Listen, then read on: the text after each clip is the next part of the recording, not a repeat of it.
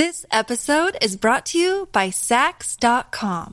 At Saks.com, it's easy to find your new vibe. Dive into the Western trend with gold cowboy boots from Staud, or go full 90s throwback with platforms from Prada. You can shop for everything on your agenda, whether it's a breezy Zimmermann dress for a garden party or a bright Chloe blazer for brunch. Find inspiration for your new vibe every day at Saks.com.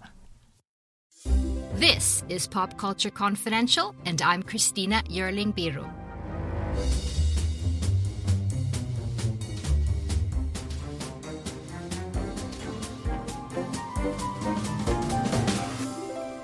Hey everyone, welcome to Pop Culture Confidential, a part of the Evergreen Podcast Network. We're a little over a month away from the Oscars, and after last year's stripped down pandemic ceremony, we're looking forward to an Oscar night that we're more used to. The red carpet is back, and the stars are most likely preparing their looks and their speeches. In her new book, Beyond the Best Dressed, my guest, culture writer Esther Zuckerman, takes us through over 90 years of Oscar fashion from a historical, political, and cultural perspective, from the scandalous to the game changing.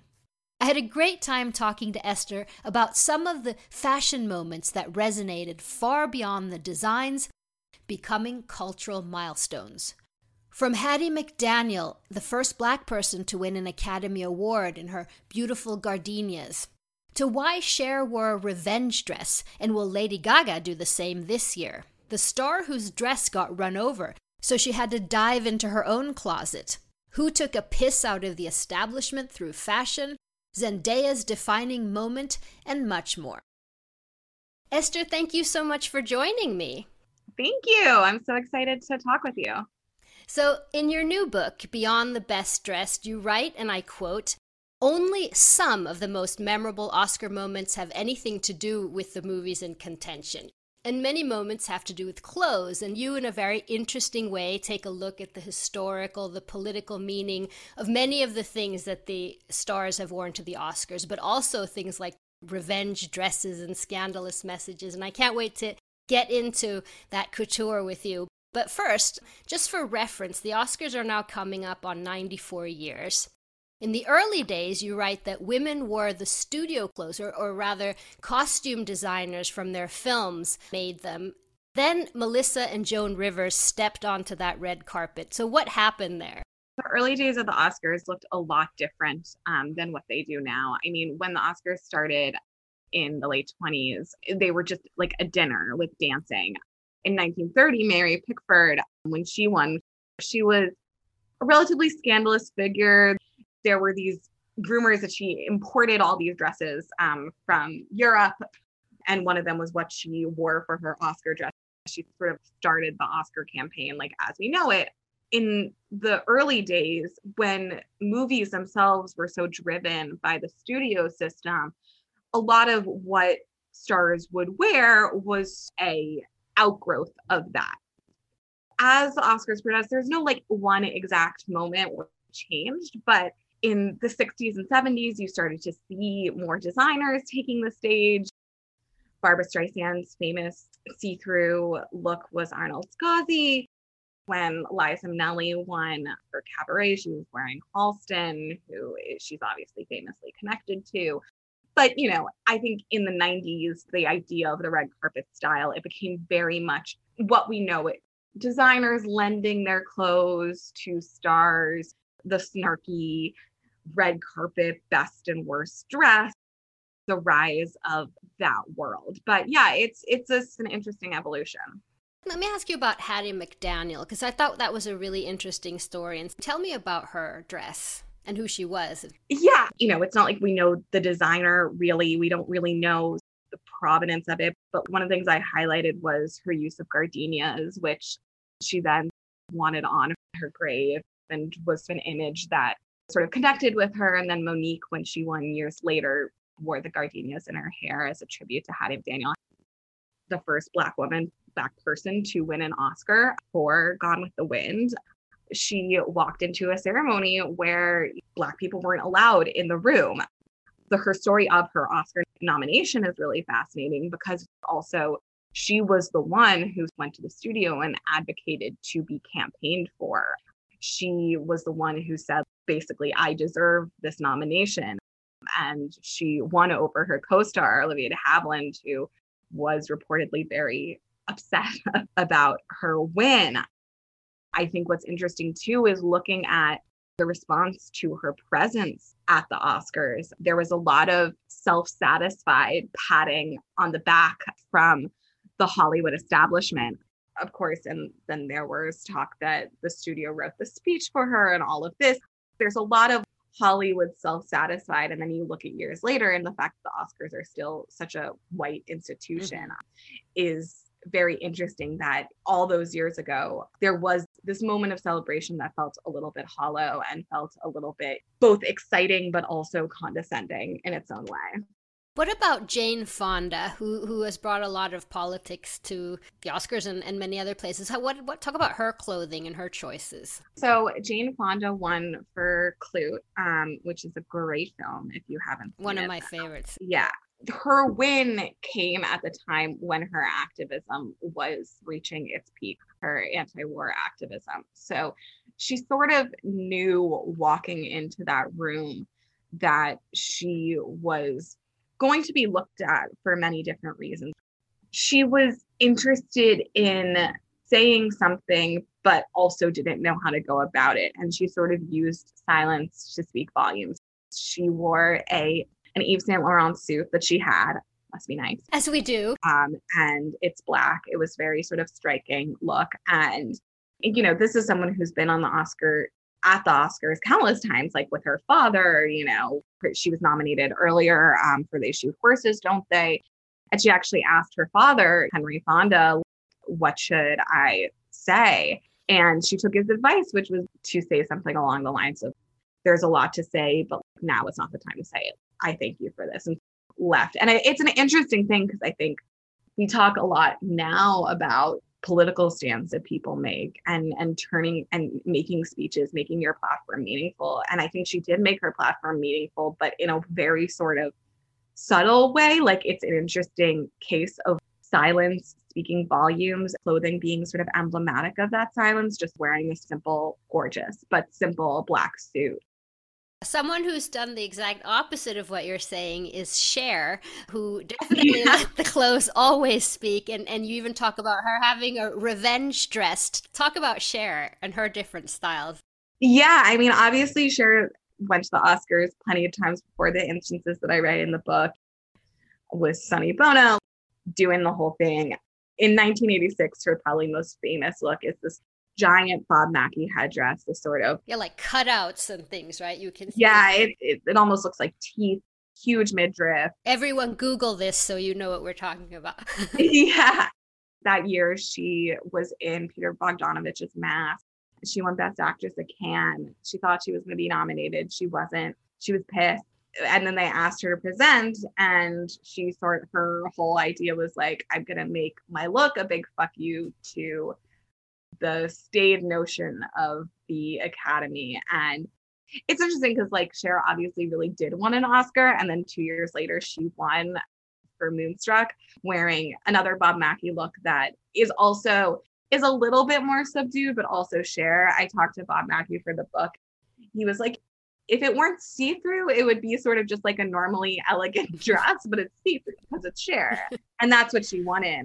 But the 86 look is sort of just a great example of someone using fashion to make a statement, maybe a slightly more petty statement than what Jane Fonda was doing. But like it is interesting. She knew, as she said in interviews, that maybe it might hurt her standing in the world of Hollywood that she came out and made this all about her um, with her giant look. It didn't really matter in in the long run. Cher's supposed to do that. She's supposed to make it. Yeah, I mean, my hope for this year is that Lady Gaga, having not yeah. got nominated yeah. for House of Gucci, yeah, that she's gonna like show up wearing something insane because like her nomination, she, I mean, obviously she's been nominated and won before Gaga has, but she always does like sort of classic Hollywood glam it's funny, yeah. When she goes to these things, she always looks very classic to be her. But this time, let's hope she does some real crazy Gucci. Yeah. While writing the book, who would you say to you is the most created the most scandal with their dress?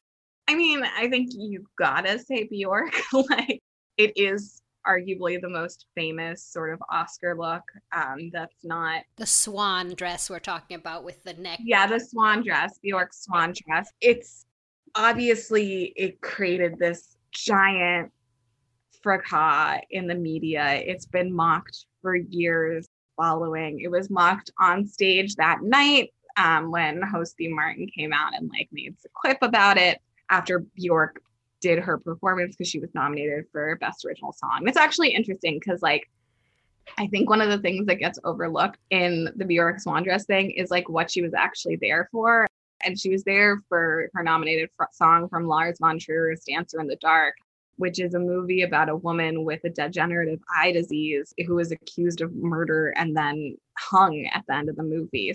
So like it's this devastating song and this this devastating performance in the swan dress. Yeah, and she sung it in the swan dress, which is the sort of weird choice.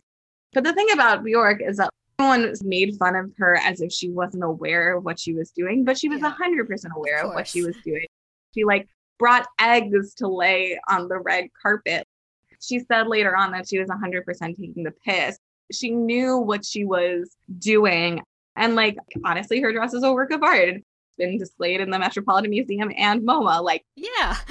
it's incredible. I wish more people would wear stuff like that. But she's like the category of artists that take a piss, as you were saying, out of the Oscars, who don't like the whole thing. Yeah. Parker and Matt Stone, who wore Gwyneth Paltrow's dress and J Lo's dress and things like that. They sort of not going to be seen as taking this seriously in a way. So I do think there's like a slightly a different thing. Bjork sort of taking the piss was also, you know, had some self humor to it. hmm Well, I do think the Trey Parker and Matt Stone thing is funny. It's more aim at the joke was like less at the institution, more at like the women in a way. True. It's more like making fun of how women dress for these things, but they were high on acid. right? yes, they had a good time. This episode is brought to you by Saks.com. At Saks.com, it's easy to find your new vibe. Dive into the Western trend with gold cowboy boots from Staud, or go full 90s throwback with platforms from Prada. You can shop for everything on your agenda, whether it's a breezy Zimmermann dress for a garden party or a bright Chloe blazer for brunch. Find inspiration for your new vibe every day at Saks.com. Then there's another direction. There's sort of the homemade dress. You have a couple of examples Joanne Woodward and, well, it's not homemade Sharon Stone, but it was definitely not in the price range that we've been talking about right, right now. Well, Joanne Woodward, you know, winning for Three Faces of Eve, made her dress at the 1958 ceremony. That to me is just such an emblem of like what type of star she was. She and Paul Newman were always seen as like this weirdly down to earth couple for being two of the most famous people in Hollywood. And she was someone who that I kept coming across this example of some of the choices were often made like, well, I'm not going to win anyway, so I'm just going to, you know, make my dress. What that's what she did. She was just like, well, I'm not going to win. I might as well make my dress. And she made her own dress so perfect for who she was. And then the Sharon Stone example is a little bit is a little bit different. The thing about Sharon Stone is that she's sort of best known for wearing this Gap turtleneck when she was nominated for Casino. That said, what she wore around it was stuff that was in her closet, but it was like an Armani tuxedo dress and like a Valentino skirt. So it's not like it was Okay. it's not like this was this like fully affordable outfit. But she had this sort of fashion emergency. She was working with Vera Wang on dresses. She had chosen one, fell out the back of a truck, got run over, was impossible to wear. She called the costume designer, Alan Mirojnick, is a legendary costume designer who designed her, her basic instinct look, the most famous thing associated with her, the little white dress, which did not feature underwear, which wasn't Ellen Mirojnick's choice, but still. And Ellen was like, just take everything, take what you like out of your closet, and we'll rearrange it into something. And they rearranged it into this amazing look with this gap turtleneck and they plucked a flower from her garden and put it on. And, you know, and I think one of the things that's so interesting about that, it's this idea, specifically this star wearing this look, it was this example of people were stunned by it because it's like a gap turtleneck, right at the sort of heyday of Gap's really omnipresence in culture. But also that, you know, Sharon Stone is this massive sex symbol and she's wearing something that like any woman could wear her closet and wear that's an affordable price point. Obviously not the armani tuxedo. Or you know but sort of the opposite of joanne woodward in a way who like joanne woodward always presented this idea of like a very approachable star. She and paul newman always seemed like people who were fairly regular for this crazy industry that they were in Whereas Sharon Stone was known for being this difficult sex symbol and she's wearing this fairly regular item. Zendaya, that was an interesting uh, chapter in your book. Talk about her. I mean, Zendaya is a really interesting moment at the Oscars. First of all, Zendaya was not the star that she is now. Like today. Yeah, Zendaya is stratospheric, but in 2015, she was really still a Disney star, basically. And she wore this incredible Vivienne Westwood dress and she wore her hair in locks. And they described it as Greek goddess meets Lisa Bonet. Like it, it was such a great look.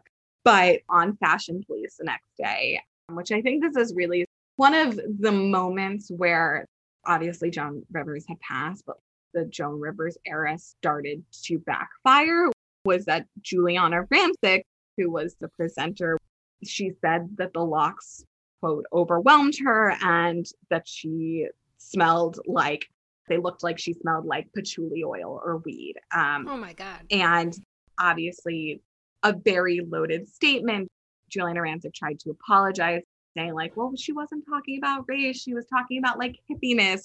But obviously, if you don't know what you're saying, they're like a huge, obviously racially charged language. And but I think the moment really turned into the star that she is today because her response was so wonderful. I mean, she wrote this Instagram statement where she talked about everyone who wears their hair in locks, including Ava DuVernay, who eh, this was also prime Oscar so white year. Um, so Ava DuVernay, who film Selma was nominated for Best Picture, but she was overlooked for Best Director.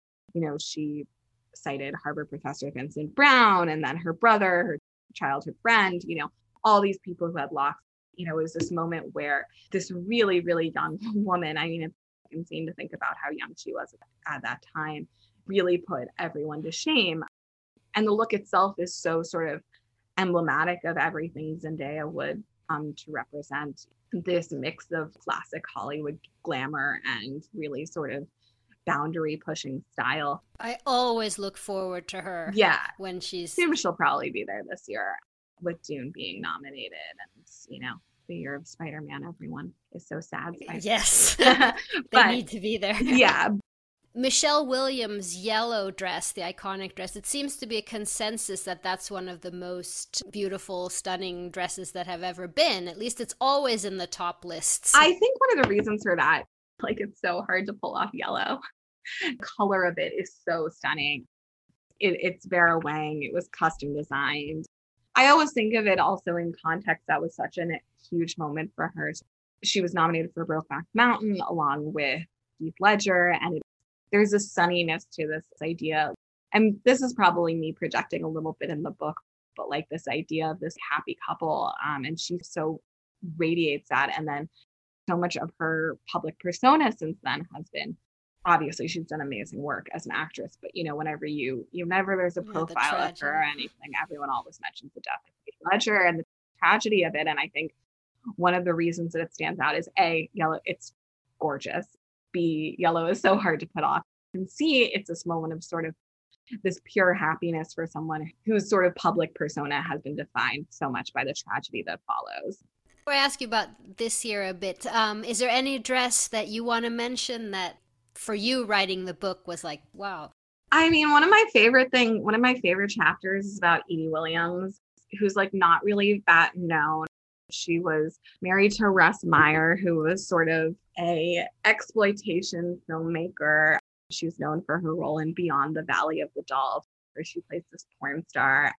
And she sort of showed up year after year, really like through the 80s and 90s, um, wearing these ridiculous outfits.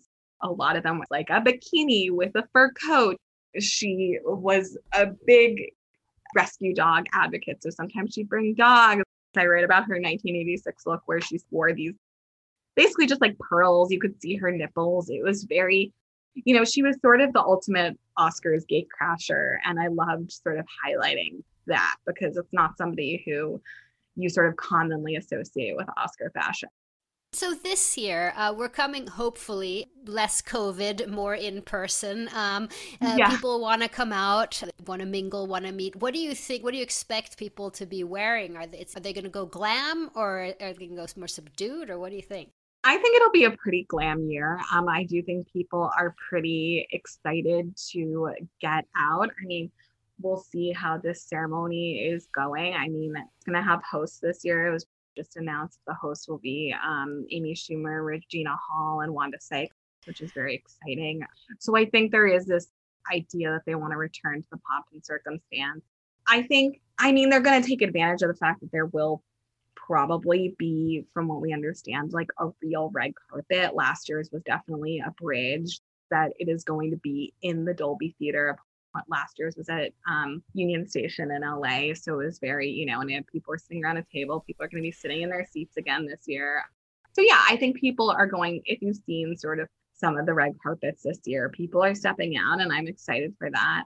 As far as like who I'm looking forward to, I mean, for me this year, the person whose fashion I'm most excited to see is probably Kristen Stewart. Um, I'm so happy she got the nomination for Spencer and I think she is someone who has consistently redefined fashion in her own image. You know, she's a Chanel spokesperson, but she's also a queer woman with a punk rock side who like clearly prefers wearing jeans and leather jackets to gowns but every time she does step out in the sort of high fashion it is high fashion by way of her so i'm very excited to see how she interprets that for the oscars as a nominee Esther, thank you so much. This was so interesting. Thank, thank you. you. for taking your time with me and thank you for the book. Thank you so much for having me. I really, really appreciate it. Thank you so much to Esther Zuckerman. Her book, Beyond the Best Dressed, is out now. And thank you so much for listening. Please subscribe to Pop Culture Confidential wherever you get your podcasts. See you next time. Hey friends, this is Jim Knight, former 21 year Hard Rock executive turned best selling author and top 10 keynote speaker. And I'm Brant Menswar, former frontman of Hollywood's most dangerous band turned top 10 motivational speaker and best selling author. We host the how to podcast Thoughts That Rock, where we talk to rock stars, athletes, CEOs, astronauts, and even next door neighbors who share their expertise and opinions. Together, we tackle the most interesting and challenging topics of today. Whether you want to learn how to become more confident, how to deal with anxiety at work, or how to write a hit song, or use Brazilian Jiu Jitsu in life, we've got hundreds of episodes to help amp up your life and move you forward. Subscribe to Thoughts That Rock wherever you listen to podcasts and check out evergreenpodcast.com for more information.